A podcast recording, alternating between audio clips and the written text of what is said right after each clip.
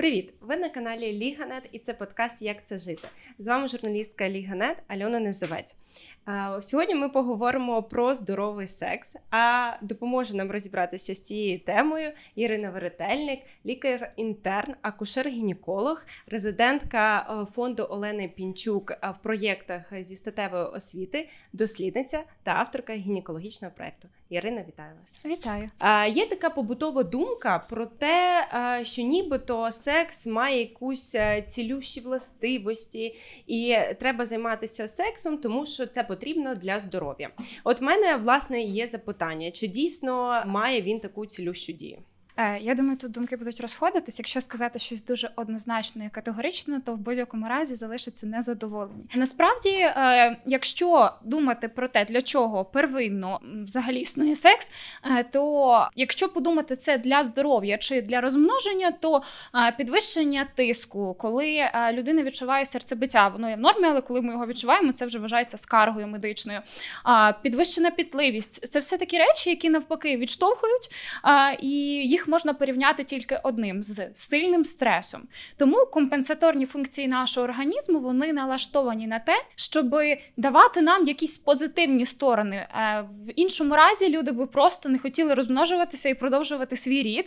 Тому виділяється велика кількість гормонів, е, ендорфінів та інших гормонів серотоніну, які дають нам оце відчуття задоволення, дофаміну, який дає нам це передочікування. Але якби можна було порівняти відсутність е, взагалі статевого життя життя регулярного та наявність, ну можливо, а, якихось рідкісних е, статевих актів, але не впорядкованого статевого mm-hmm. життя, що зазвичай Чомусь так трактується суспільством. Потрібно знайти собі партнера, а щоб бути нормальним, потрібно почати статеве життя до якогось віку, і це дуже тисне на підлітків. То мінусів е, від статевого життя може бути більше, а починаючи від небажаної вагітності, закінчуючи інфекціями, які передаються статевим шляхом, е, і загострення різних захворювань, захворювань сечовивідної системи. Тому я прихильниця того, що в першу чергу е, це про безпеку, про задоволення, про готовність, але ні в якому разі не про здоров'я, бо всі ці цілючі е, властивості насправді з цілющого я можу сказати тільки справді покращується сон. Але це потрібно.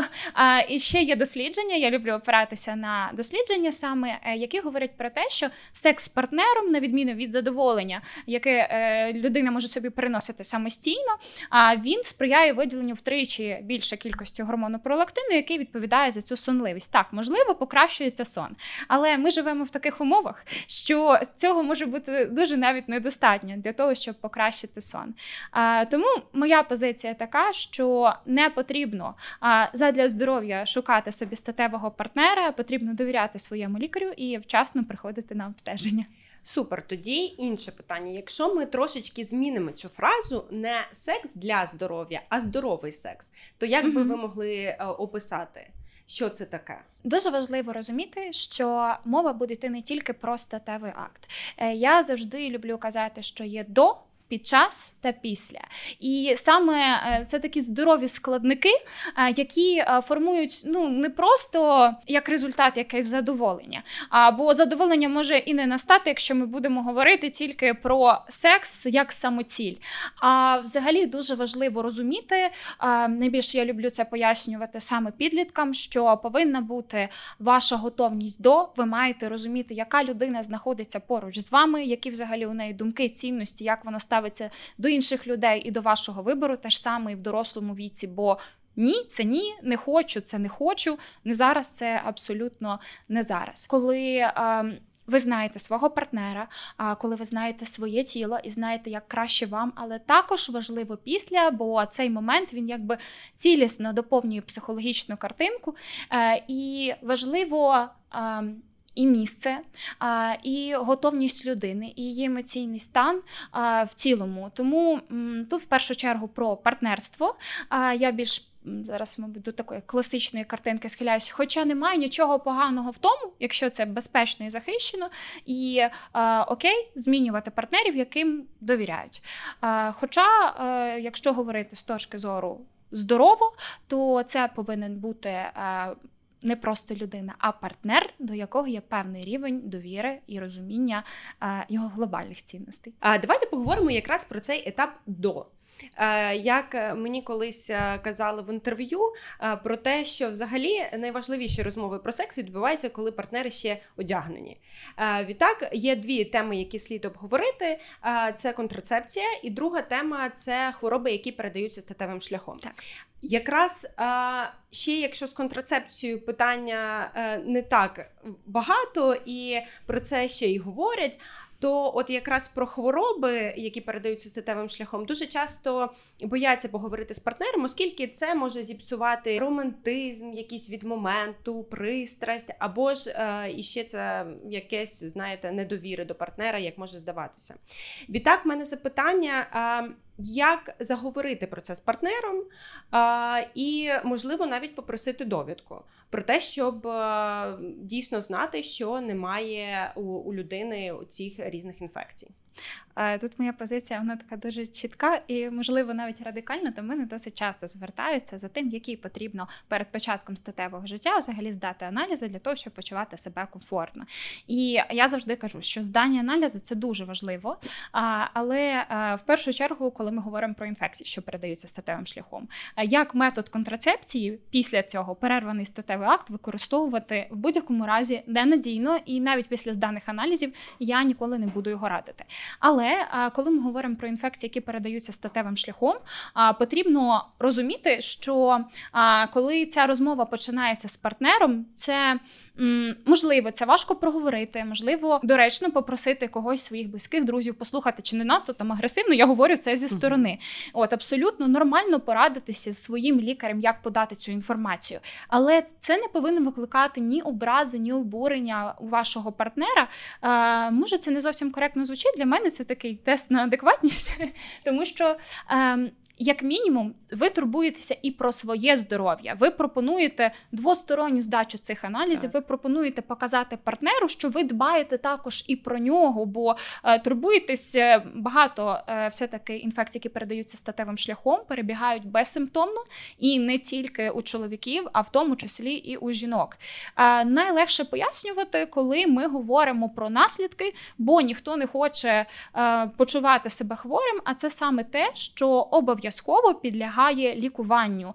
Тобто, якщо у когось з партнерів виявлені якісь конкретні захворювання саме з цієї сфери, давайте, наприклад, скажемо, щоб люди розуміли. Окей, а, до речі, дуже важливо проговорити, тому що у нас умовно патогенну флору, там ешеріхія колі, уреоплазму, яку лікують там безпліддя, досі на жаль, розповідають, що це про уреоплазму. Це не так.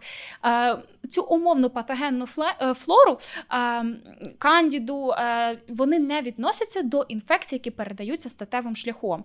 І е, це стосується як і комунікації з підлітками, тому що якщо батьки недостатньо освічені в цьому питанні, можуть виникати якісь такі підозри, а невже ми чогось не знаємо про своїх дітей? Хоча це може виникати на фоні різних станів організму, в тому числі гігієни, в тому числі імунонедостатніх якихось е, станів, е, зміни місцевої флори. А от до інфекції, які передається статевим шляхом, в першу чергу ми відносимо ВІЛ, гепатити, сифіліс, е, трихомонаду, мікоплазму мікоплазму, але мікоплазма та яка геніталіум, тому що а, саме її можна проліковувати. А, сюди ж ми відносимо а, гонорею та а, хламідії.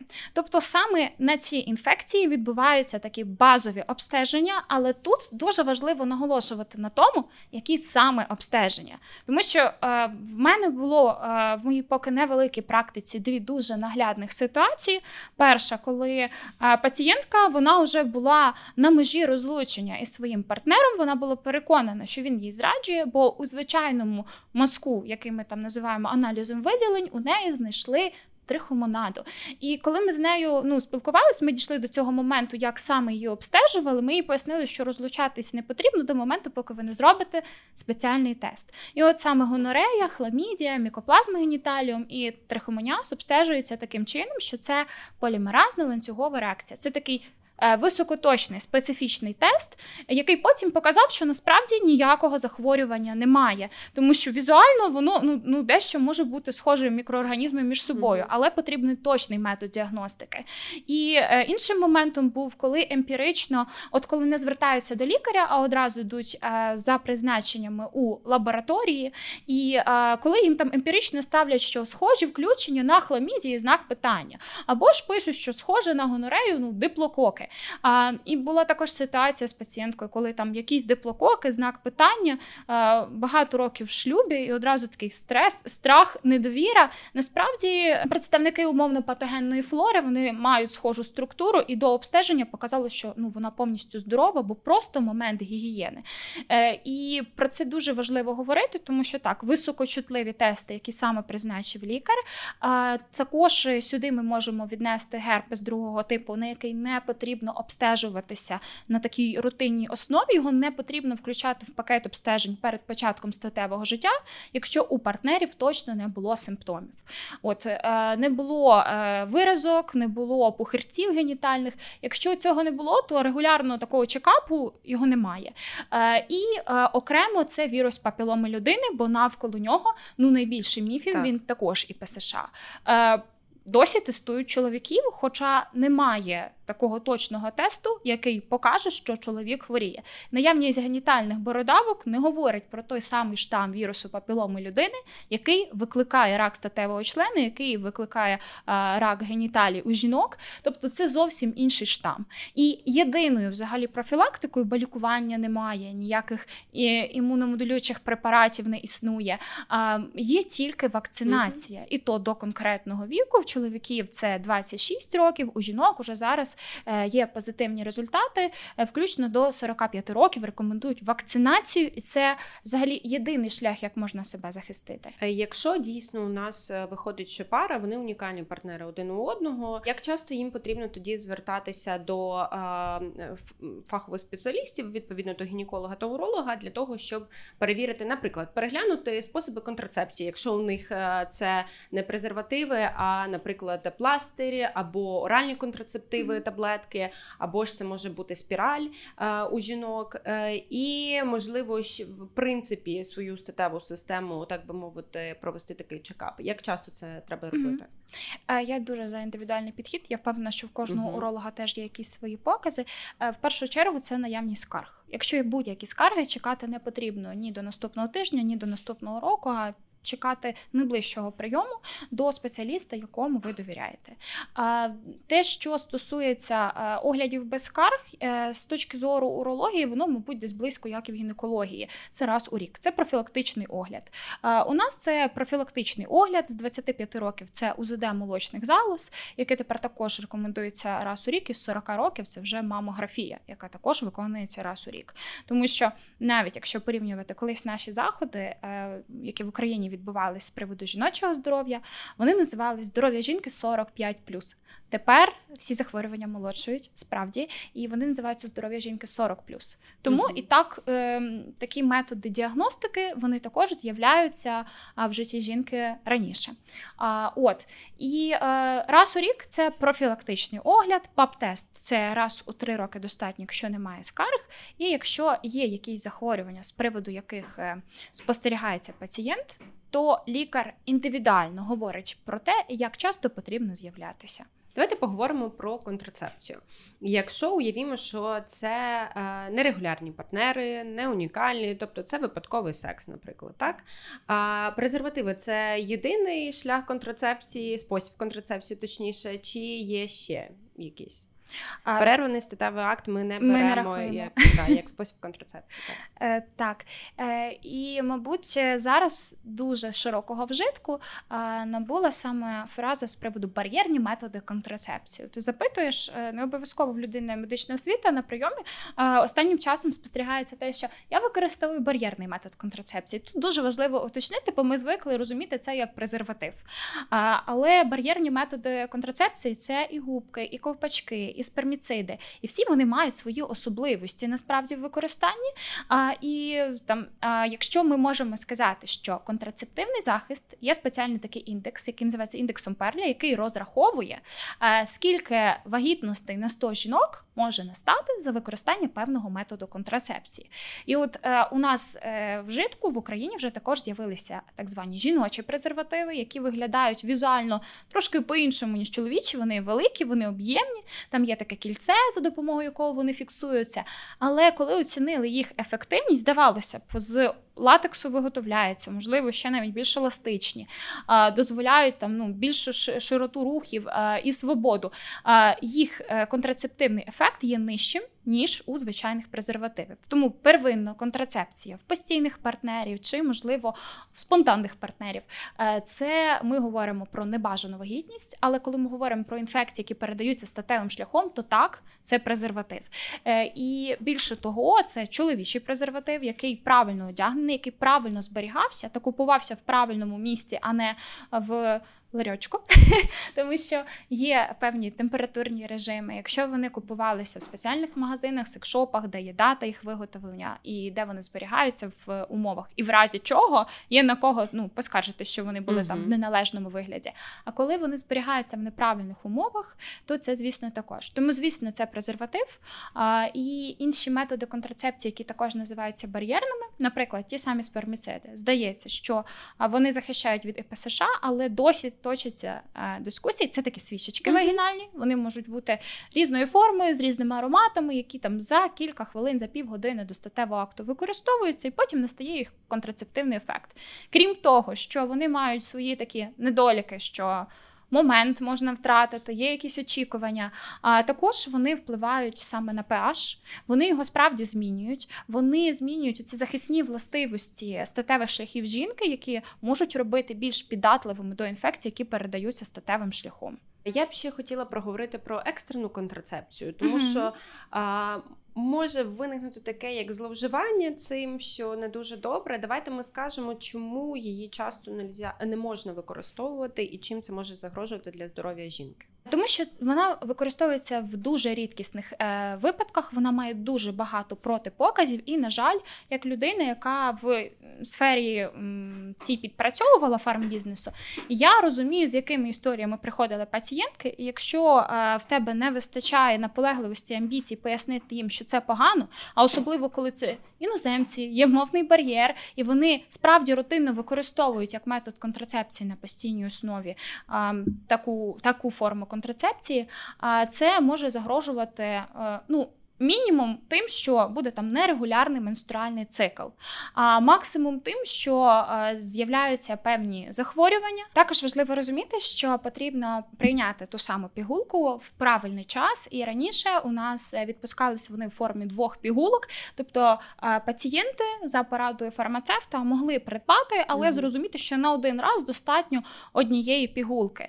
Е, і насправді це мало свої плачевні наслідки, тому що потім всі ці порушення менструального циклу, в подальшому з цим повинен розбиратись лікар-гінеколог, якщо до нього ще звернулися вчасно. А дуже часто, коли потім виникають проблеми, ми не можемо налагодити цикл, або коли вже е, є планування вагітності.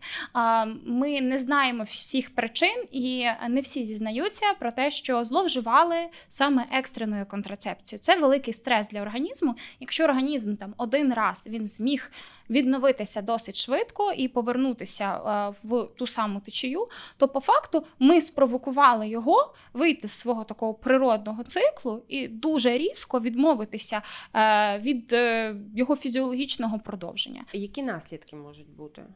Наслідки основні це порушення менструального циклу. От і взагалі цей метод контрацепції він в тому числі не захищає від інфекцій, які передаються статевим шляхом. І також, якщо а, вживати нераціонально в неправильний час, вагітність може не перерватися. Е, в тому числі а, може бути таке, що завагітніти, звісно, можна в будь-який день менструального циклу, і може бути таке, що на той момент, коли пігулку прийняли, а овуляція ще не відбулася і не відбулося того самого запліднення. А в подальшому, після прийому пігулки, люди думають, що можна жити вільно статевим життям, як мінімум до кінця місяця. І ем, Така екстрена контрацепція вона не буде перешкоджати розвитку плода, як і будь-яка гормональна контрацепція в малому дозуванні, вона не буде перешкоджати розвитку плода. В даному випадку, якщо вона була випита раніше, її ефект не буде зберігатися як протекція до кінця місяця. Тому. Е- Найменше, що може статися, вагітність може не перерватися. От, але е, подальші наслідки це е, нерегулярний менструальний цикл, е, в якому з'являться такі неприємні явища, як е, біль під час менструації, дисменорея. Е, вони можуть супроводжувати жінку досить тривалий період часу. Чудово. Е, є також деякі стани та хвороби, за яких краще е, уникати статевого акту. Наприклад, е, часто рекомендують під час циститу цього не робити, молочниця, коли є.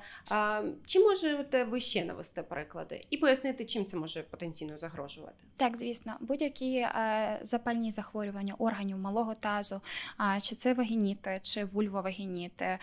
Ще гірше, коли от просто є якийсь дискомфорт, не встановлений діагноз, немає ніякого лікування чи самолікування, і в тому числі, коли відбувається будь-яке місцеве лікування. На цей період часу потрібно утриматися від статевого життя.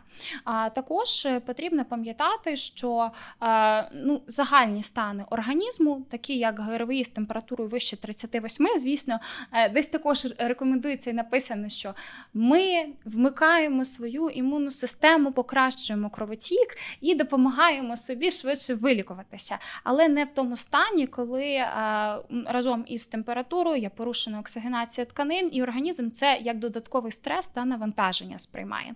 Є пацієнти із серцево-судинними захворюваннями, з постінсультними станами або взагалі з е, гіпертонічними хворобами, е, некомпенсованими або які не лікуються. У нас вже немає зараз поняття гіпертонічний криз у світі, але є так, воно воно так зване emergency, коли може піднятися тиск до таких цифр, що пацієнт відчуває ну, дискомфорт е, під час нормальної своєї життєдіяльності. І такі стани, а часто, коли вони не діагностовані, от є якийсь такий тривалий головний біль, виявляється, ну там постійно високий тиск уже, вони можуть е, додатково посилюватися. Інші моменти це е, коли ми говоримо безпосередньо про жінок, коли ми говоримо про вагітність, протипоказів до статевого життя під час вагітності їх насправді не так багато. От і не потрібно відмовлятися від свого звичного рутинного життя, якщо жінка займалася активно спортом, навіть якщо це верхова їзда, вона може продовжувати це робити. Я завжди кажу, що головне не почати різко захоплюватися якимось конкретним видом mm-hmm. спорту під час вагітності. Якщо для організму це звично, то е, можна мінімізувати, коли вже буде важче, е, але ні в якому разі не змінювати повністю свій спосіб життя. А з приводу статевого життя, зокрема, є такі стани, як передлежання плаценти, ще гірше від шарування, тоді взагалі протипоказано. Коли вже злились навколо плідні води, навіть якщо не почалася пологова діяльність, дехто думає, що це варіант достимулювати. І ні, ні, це не воно. В тому числі е, є такі стани, коли відбувається невиношування вагітності, тобто ісмікоцервікальна недостатність, коли шийка матки вона е, не в такому стані, вона вкорочена і е, в будь-який момент може бути якась загроза переривання. Тоді ми обов'язково попереджуємо, що ну от є певні протипокази. А так, за нормальної активності помірної, це абсолютно нормально. Тобто жінка може звернутися до гінеколога з цим питанням і в принципі запитати, тому що тут я також думаю, має бути якийсь індивідуальний підхід, оскільки вагітність у кожної жінки протікає по різному. Так, абсолютно, все, що стосується вагітності, це е, абсолютно так питання з приводу сексу під час менструації, тому що дуже багато а, різних дискусій точилося з приводу цього. А, Давайте поговоримо про це, чи дійсно можна, а, чи не можна, чи як правильно, можливо, є якісь е, правила або правила гігієни, зокрема особливі під час менструації. А правила гігієни це найважливіше, тому що потрібно розуміти, що місцевий імунітет жінки на той момент, а, і взагалі вся її статева система є дуже вразливою, піддатливою до всіх інфекцій, особливо під час менструації.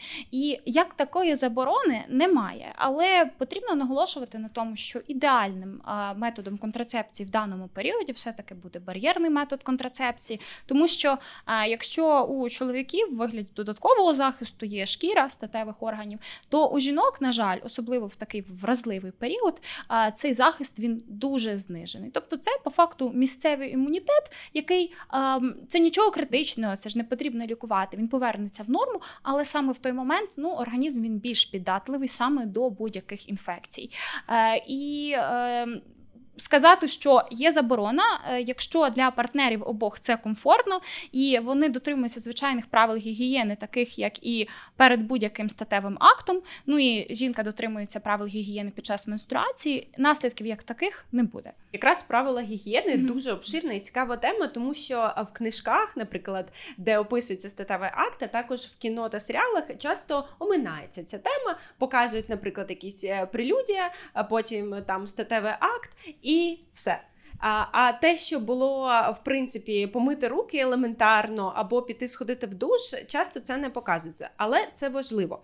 Давайте поговоримо про а, гігієну до статевого акту і у чоловіків і жінок, що це має бути. Гігієна до статевого акту після статевого акту взагалі нічим не відрізняється від звичайної гігієни статевих органів. І про це взагалі дуже важливо говорити, тому що, як мінімум, ми починаємо з того, що вона потрібна і вона потрібна і жінкам, і чоловікам. Потрібно вчасно змінювати білизну, і ця білизна повинна бути правильною, якщо ми говоримо про жінок. Е, тобто найкращий варіант, звісно, білизну потрібно змінювати кожного дня, але найкращий варіант, коли це дихаючі натуральні тканини, особливо влітку, не буде нічого страшного, якщо жінка використовує красиву мережевну білизну там е, кілька разів на місяць, але при тому вона притримується усіх правил гігієни. Але в основному, як носіння вузької, незручної білизни може викликати місцеве подразнення, дискомфорт, може загострювати якісь запальні стани, утворювати парниковий ефект. І це все е, в подальшій перспективі, особливо коли є схильність, може мати свої негативні наслідки. Дуже важливо взагалі гігієна двічі на день до та після статевого акту. Е, підмивання у жінок відбувається спереду назад, не навпаки, ніяким чином не е, змішуючи фекальну мікрофлору з вагінальною мікрофлорою, не змінюючи pH, тому що у жінок є особливий pH. І щоб не змінювалося це кислий pH, не обов'язково використовувати використовувати спеціальні гелі. Е, звісно, це можливо, особливо там, коли є певні періоди подразнення, дискомфорт. Це можливо на рутинній основі, але важливо сказати, що е, не більше ніж один раз на день вони використовуються.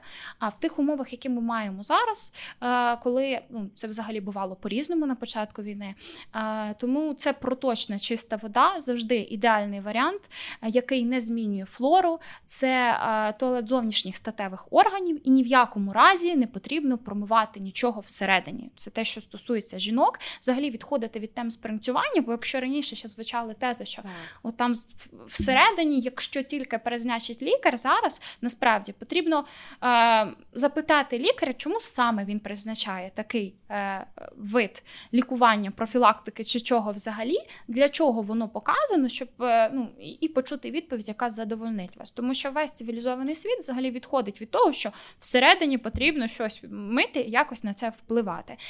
Для того, щоб не порушити цю унікальну флору.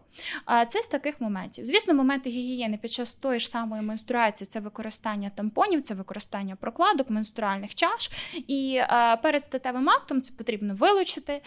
Після статевого акту потрібно сходити в душ і змінити, змінити через правильну кількість часу, тому що зараз маркетинг теж говорить, що є менструальні чаші, які можна змінювати робити кожні 12 годин, кожні 20, там не знаю скільки.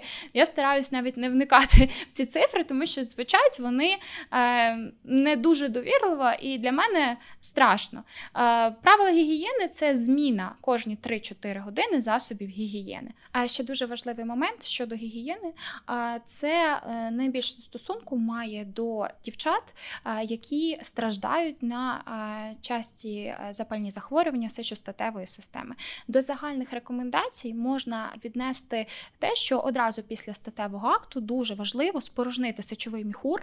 Ми перешкоджаємо тому, що висхідним шляхом підіймаються мікроорганізми, і ця флора поширюється вище по сечовидільній системі. А також дуже важливим аспектом е, для них є е, одразу піти в душ. Це саме той момент, коли е, воно буде доречно, коли момент після можна не розтягувати. І звісно, щоб партнер розумів, що там не просто так потрібно вже в ту ж хвилину підірватися, але насправді в питаннях профілактики, якщо ми говоримо про часті рецидиви хронічних захворювань, дуже важливо наголосити саме на цьому моменті. Якщо це умови, де немає можливості сходити да. в душ. Якщо це випадковий секс, наприклад, у якомусь екстравагантному місці. Важливо мати з собою хоча б е, якісь засоби гігієни. В ідеалі це е, дитячі серветки, вони просто дуже часто не містять спирту, дитячі вологі серветки, вони не будуть викликати зайвого подразнення, не якісь з особливими антисептичними властивостями, які там теж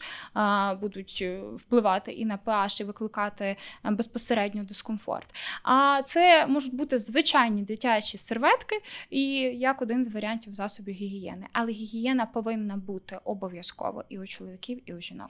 Е, з приводу гігієни чоловіків е, там також, в принципі, звичайно, проточна вода.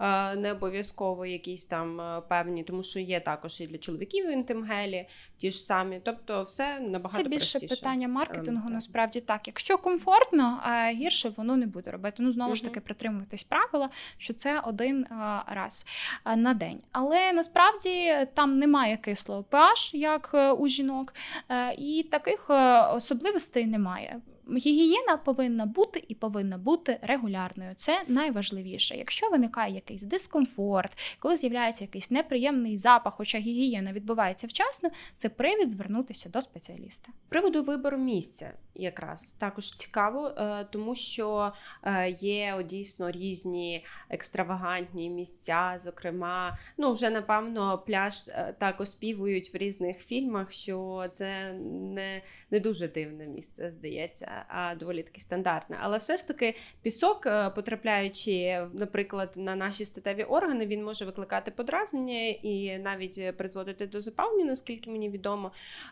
Відтак, також це потрібно все продумувати. Як щодо вибору місця, е, що потрібно передбачити заздалегідь? Тут, мабуть, навіть такий важливий психологічний фактор з приводу вибору місця і подальших наслідків. Тому що ем, дуже часто е, скаргами партнерів е, є ті, що вони не можуть отримати, наприклад, задоволення, яке було у них в попередніх стосунках, або ж в розпалі цих стосунків. І справа не в тому, що там немає довіри, немає бажання чи немає експериментів. Дуже часто якийсь попередній досвід, якщо він був травматичний, або, наприклад, коли е, вдалося досягнути задоволення, умовно в екстремальному місці. З'являється така, е, я, звісно, не спеціаліст в сфері психічного здоров'я, але з'являється певна залежність, е, яку пояснюють також і сексологи, що мозок сприймає цю небезпеку як обов'язкову умову для отримання задоволення безпосередньо. І такі експерименти дуже часті, які входять більше вже в звичку звичку і, можливо, в такий квест-пошук, е, вони можуть е, насправді негативні наслідки мати в подальшому на отримання задоволення і на взаємодію між партнерами. Тому тут дуже важливо не зловживати. Але також дуже важливо е, не тримати при собі своїх бажань, проговорювати все чесно з партнером. Це може зближувати, і справді важливо дбати про свою подальшу безпеку, тому що місце емоції, гормони це одне, а наслідки наскільки це буде, ну, по-перше, комфортно для всіх всіх, хто знаходиться навколо, тому що приплив е, гормонів він такий тимчасовий, а особливо коли є спочатку дофамінове це бажання, яке підпитується, і воно здається все можливим. Але насправді е, потрібно подумати і про комфорт всіх, хто знаходиться навколо. Якщо це якась, я не знаю, маленька кабінка літака, або які там ще сюжети є, як воно Кафе. описується, так воно можливо е, скластися все не так романтично, як описується в фільмах, тому що всі ми різної статевої конституції, всі ми різної анатомічної конституції. Може бути банально незручно, і це навпаки може призвести до якихось розчарувань. Тому у вигляді експерименту будь будь-які людні місця. Якщо це е, чисто по відношенню до статевих органів, немає якогось ну, контакту із середовищем іншим, той самий пісок, так навіть пісок, пил і е, в кожного свій рівень чутливості, в кожного свої хронічні захворювання, які загострюються різним чином. Е, тому тут варто пам'ятати. Е, що в першу чергу може е, очікування не співпасти з реальністю, але якщо ви можете банально дотриматися правил гігієни, помити руки е, до та після, е, і е, взагалі після цього скористатися хоча б тими самими вологими серветками, тоді все окей. Експерименти тобто, на здоров'я. Так. Тобто потрібно проговорити це з партнером, в принципі, щоб була і ще й дотримана психологічна складова е, комфорту, е, як мінімум.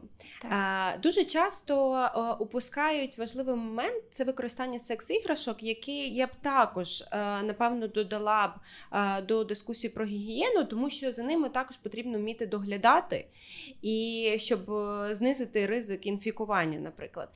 Як правильно за ними дійсно доглядати? як дотримуватись їхньої гігієни, щоб знизити ризик, е, як мінімум, подразнень, як максимум інфекційних захворювань. А насправді найпростішим правилом е, воно звучить досить банально, але не всі його дотримуються. Одна іграшка це одна людина. Звісно, якщо е, вже тривалий час є іграшки парні. А коли ви живете своїм статевим партнером і розумієте, що це ваша спільна іграшка, це окей. Але варіант з я за нею доглядаю, я її позичу подрузі, це погана ідея. І на Олексі купувати не треба. Вживані. Точно не треба ніколи. Взагалі дуже важливо купувати саме в тих секшопах, в тих е, магазинах, де ви в разі чого можете звернутися і за гарантією, і з питаннями щодо догляду, щодо функціональності, тому що ну, власники е, добросовісні досить відверто говорять про те, що справді можуть бути і заводські браки, і вони справді займаються обміном. І дуже важлива не тільки репутація, але й безпека, тому що дуже часто такі власники вони мають медичну освіту і вони розуміють, що ну є свої наслідки. Тому одна іграшка це одна людина і ніяк по-іншому. Є спеціальні розчини, е, якими можна їх очищувати. Можна очищувати мильним розчином, але обов'язково перед цим читати інструкцію і запитувати знову ж таки, де е, там, де купують, тому що е, є такі іграшки, які взагалі не взаємодіють з водою, не можна використовувати їх таким чином і очищувати. Є спеціальна гігієна і догляд. Але Після кожного використання обов'язково має бути догляд, повинно бути не тільки місце, але й бажано спеціальний мішечок, якийсь органайзер для зберігання. Е, а це все про безпеку. Дуже важливо спостерігати за зовнішнім виглядом за самою поверхнею іграшки, тому що на них утворюються мікротріщинки, які ну, з часом з'являються, і їх неможливо правильно або якось дуже ретельно очистити. Е, І саме тоді іграшка вона вже може бути непридатною до використання, тому тут дуже важливо а, сказати про те, що якщо в них вже є якісь такі зовнішні видимі ознаки пошкодження, їх не потрібно використовувати надалі, бо це також ризик е, загострення запальних захворювань. А, от, І коли та сама умовно патогенна флора може себе проявити взаємодії ще з якоюсь. І є певні іграшки, які можна використовувати тільки конкретний період часу. Ті самі реактивні кільця, звісно, вони дуже відрізняються між собою, але це також про читання інструкцій, про комунікацію з тими, хто е, їх е, реалізує вам, тому що е, це може мати погані наслідки. Я вже не говорю про атрофію тканин, але як мінімум порушення кровотоку і дуже дискомфортні болі болісні моменти. І, мабуть, найважливіше це те, що не можна їх використовувати із кремами, із олійками. Їх потрібно використовувати саме з тим видом лубриканту, який іде саме до цієї іграшки. Бо вони можуть бути зроблені з різних матеріалів, які взаємодіють із різними видами лубрикантів, але найбільш універсальним варіантом є лубрикант на водній основі. Наскільки я знаю, всі іграшки і силіконові, і металеві з ними взаємодіють взаємодіють. От і е, тому е, радять саме його, він такий найбільш універсальний. Але є ті, які взаємодіють з іншими видами лубрикації, використовувати потрібно саме лубрикант, якщо ми не хочемо знову ж таки подружитися з е, непотрібною нам флорою. До речі, це цікаво з приводу лубриканту. У мене також є про це запитання, е, тому що дуже часто замість лубриканту використовують дійсно або олію. Я навіть бачила англомовні статті, де писали великими літерами ні в якому разі ніякого кокосова чи оливкова олія не застосовується замість лубрикантів. Тобто такі випадки явно є. І е, також використовують слину. Відтак, давайте поговоримо про важливість лубриканту і як його потрібно обирати. На що спираючись? З слиною це, до речі, такий типовий і цікавий кейс. Вважається, що там нічого страшного. А насправді це також е, історія з практики, коли е, ну уже все, що можна було обстежити, було обстеженим. І е, ніяких. Специфічних е, моментів з приводу там збудників чи якихось нюансів щодо статевого життя в пари не було, але оці запальні захворювання вони були дуже такими. Вони хронізувались, вони часто рецидивували. І все виявилось набагато простіше. Як виявляється, хорошим другом лікаря-гінеколога є лікар-стоматолог. Тільки після того, е, як е, партнери пройшли повністю санітарну обробку ротової порожнини, тільки після того, нарешті, в них зникли саме гінекологічні скарги. Тому дуже важливо говорити про те, що секс це не тільки вагінальний секс, це дуже часто і оральний секс. В слині знаходиться величезна кількість бактерій, мікроорганізмів, які не притаманні для флори, яка е, знаходиться на статевих органах.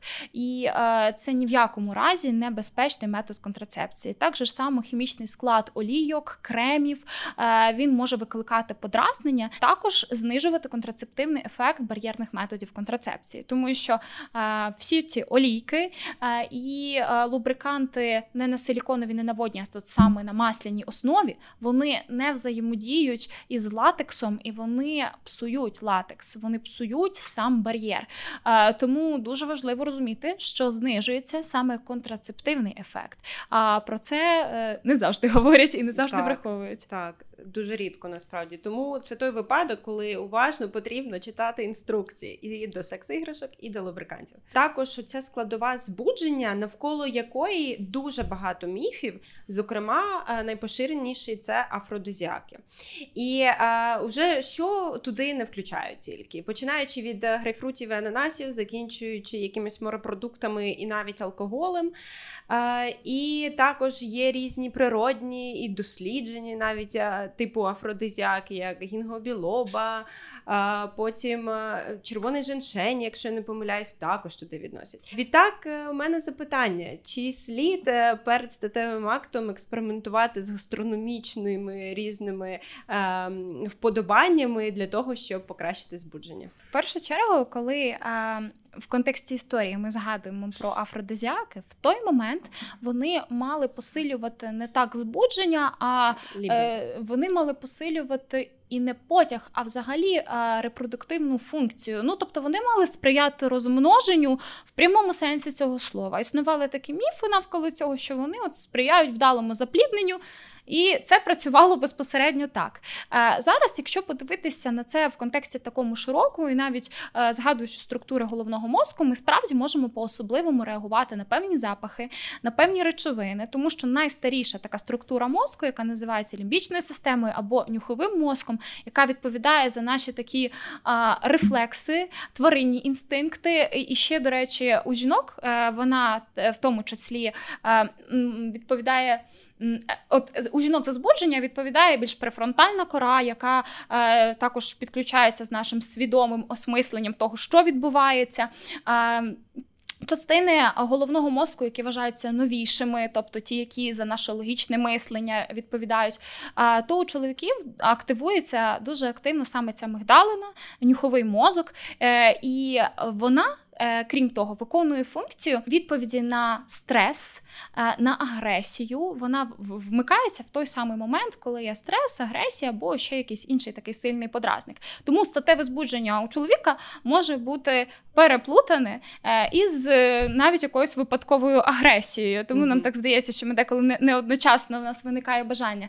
І вона реагує на як і у тварин, на такі цікаві аромати.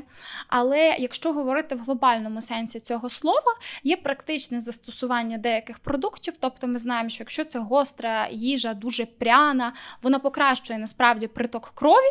Е, і це логічно, що е, після притоку крові до статевих органів загалом настає збудження.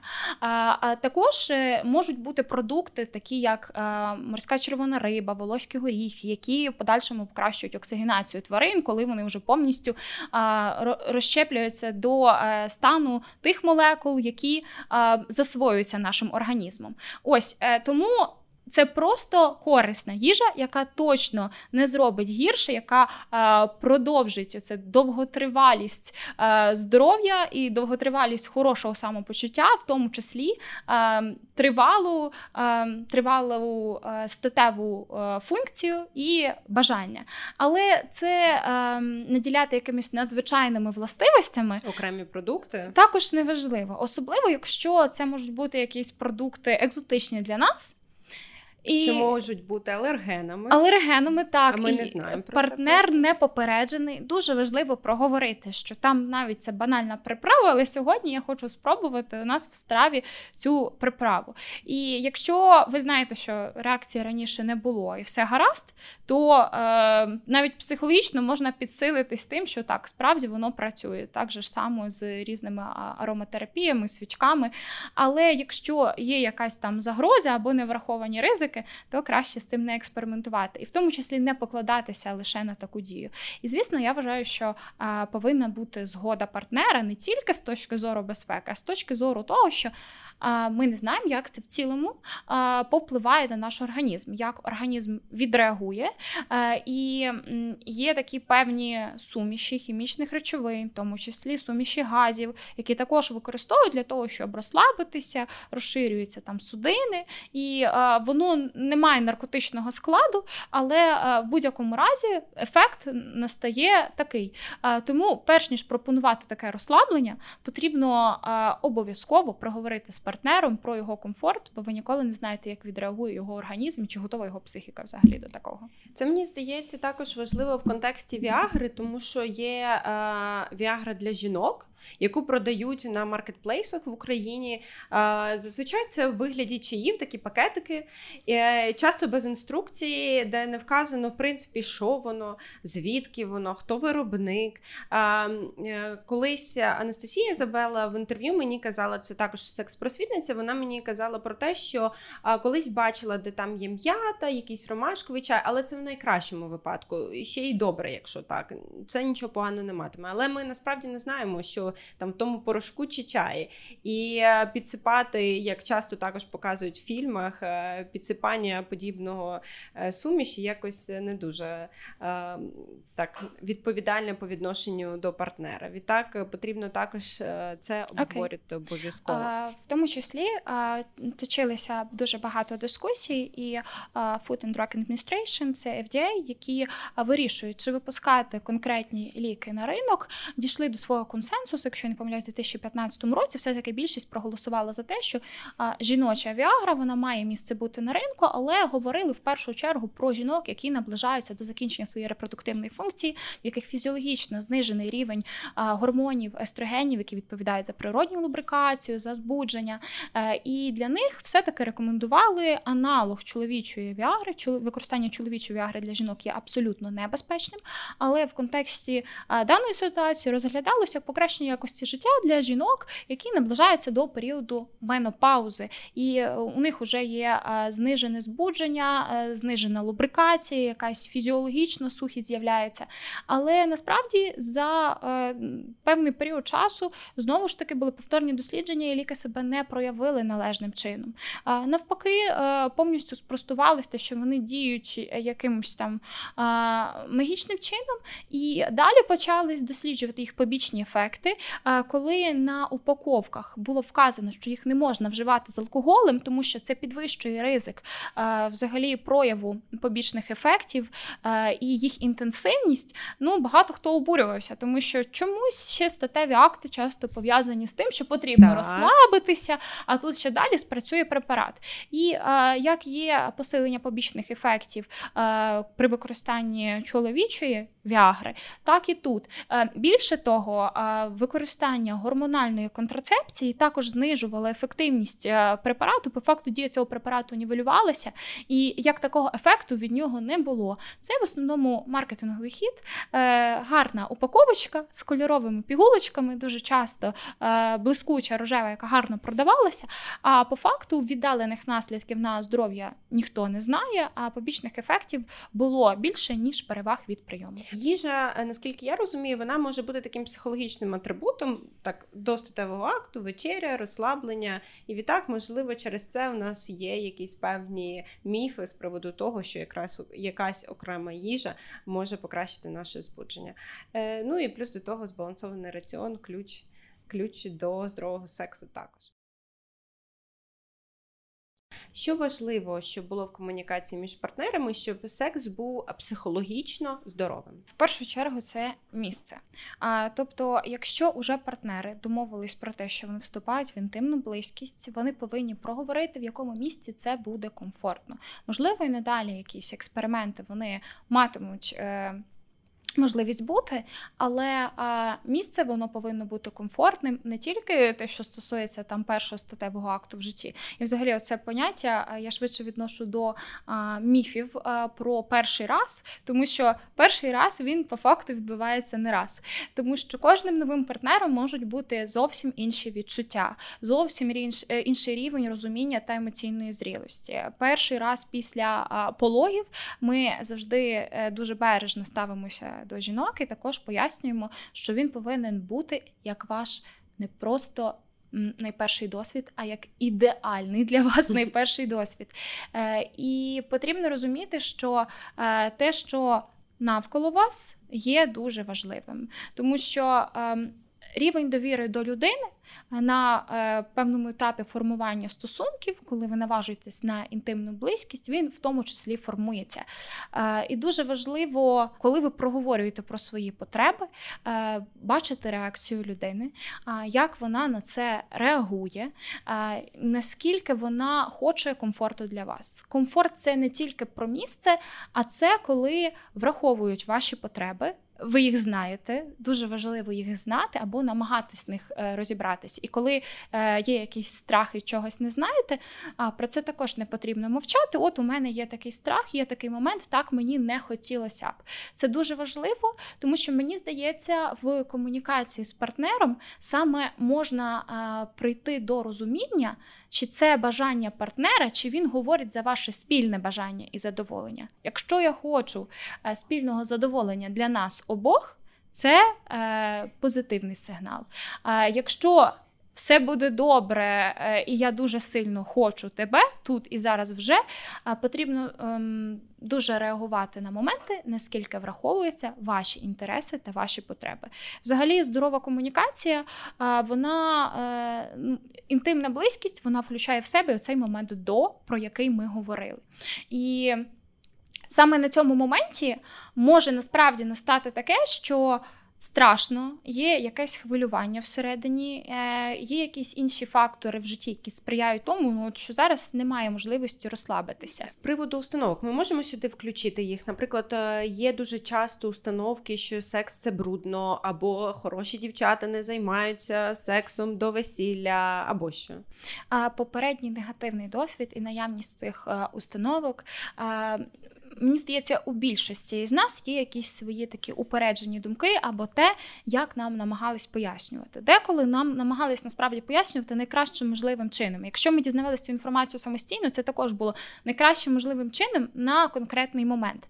Але а, я вважаю, що тут також дуже важливо а, проговорити партнеру про всі свої страхи, про всі свої установки, щоб в якийсь момент а, до під час чи взагалі в подальшій вашій взаємодії він не переносив, можливо, якусь твою реакцію повністю на себе, або не звинувачував себе в чомусь, чи не міг знайти причини в якомусь поганому настрої, поганому стані. Тому дуже важливо бути відвертими на всіх етапах і з приводу негативного досвіду також, тому що це може бути не тільки негативний сексуальний досвід, це може бути негативний досвід в взаємодії з лікарем, з вузьким спеціалістом-гінекологом. А, На жаль, для дівчаток е, немає таких рекомендацій, як рано потрібно починати відвідувати лікаря-гінеколога. І е, є е, сучасні мами, які кажуть, а може її потрібно просто привести. Насправді потрібно просто поспілкуватися. Якщо є моменти, які може пояснити вдома мама чи будь-хто з близьких родичів, і на тому етапі підлітку там усе зрозуміло, це вже важливо. Якщо мама не справляється, для того справді є лікар, але силою вести підлітка до гінеколога не потрібно, тому що найважливішим фактором є психологічний. І от формується нове покоління лікарів, яке вміє спілкуватися, яке не вміє не старається засуджувати, яке враховує потреби того, що зараз хоче почути підліток, відповідає на його питання і не створює якоїсь такої атмосфери е, осуду чи того, що потім з собою ти далі понесеш життя. І от, на жаль, в досить дорослому свідомому віці приходять надзвичайно вродливі дівчата, які мають якийсь психологічний дискомфорт.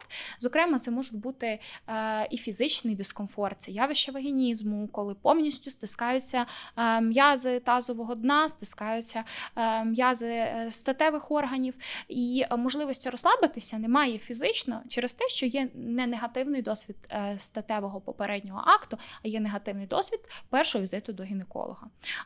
Огляд дівчат, які не живуть статевим життям, може відбуватися ректально.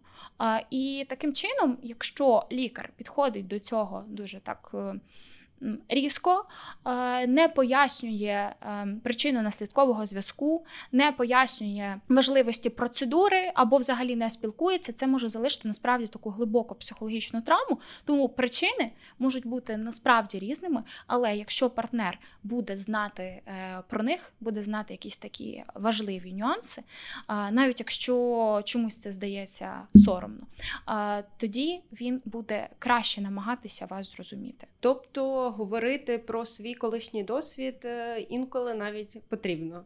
Якщо це доречно, якщо це не заважає сьогоднішньому. Ірино, ми сьогодні з вами поговорили про здоровий секс і е, про фізі... Е, про фізичну складову і психологічну також.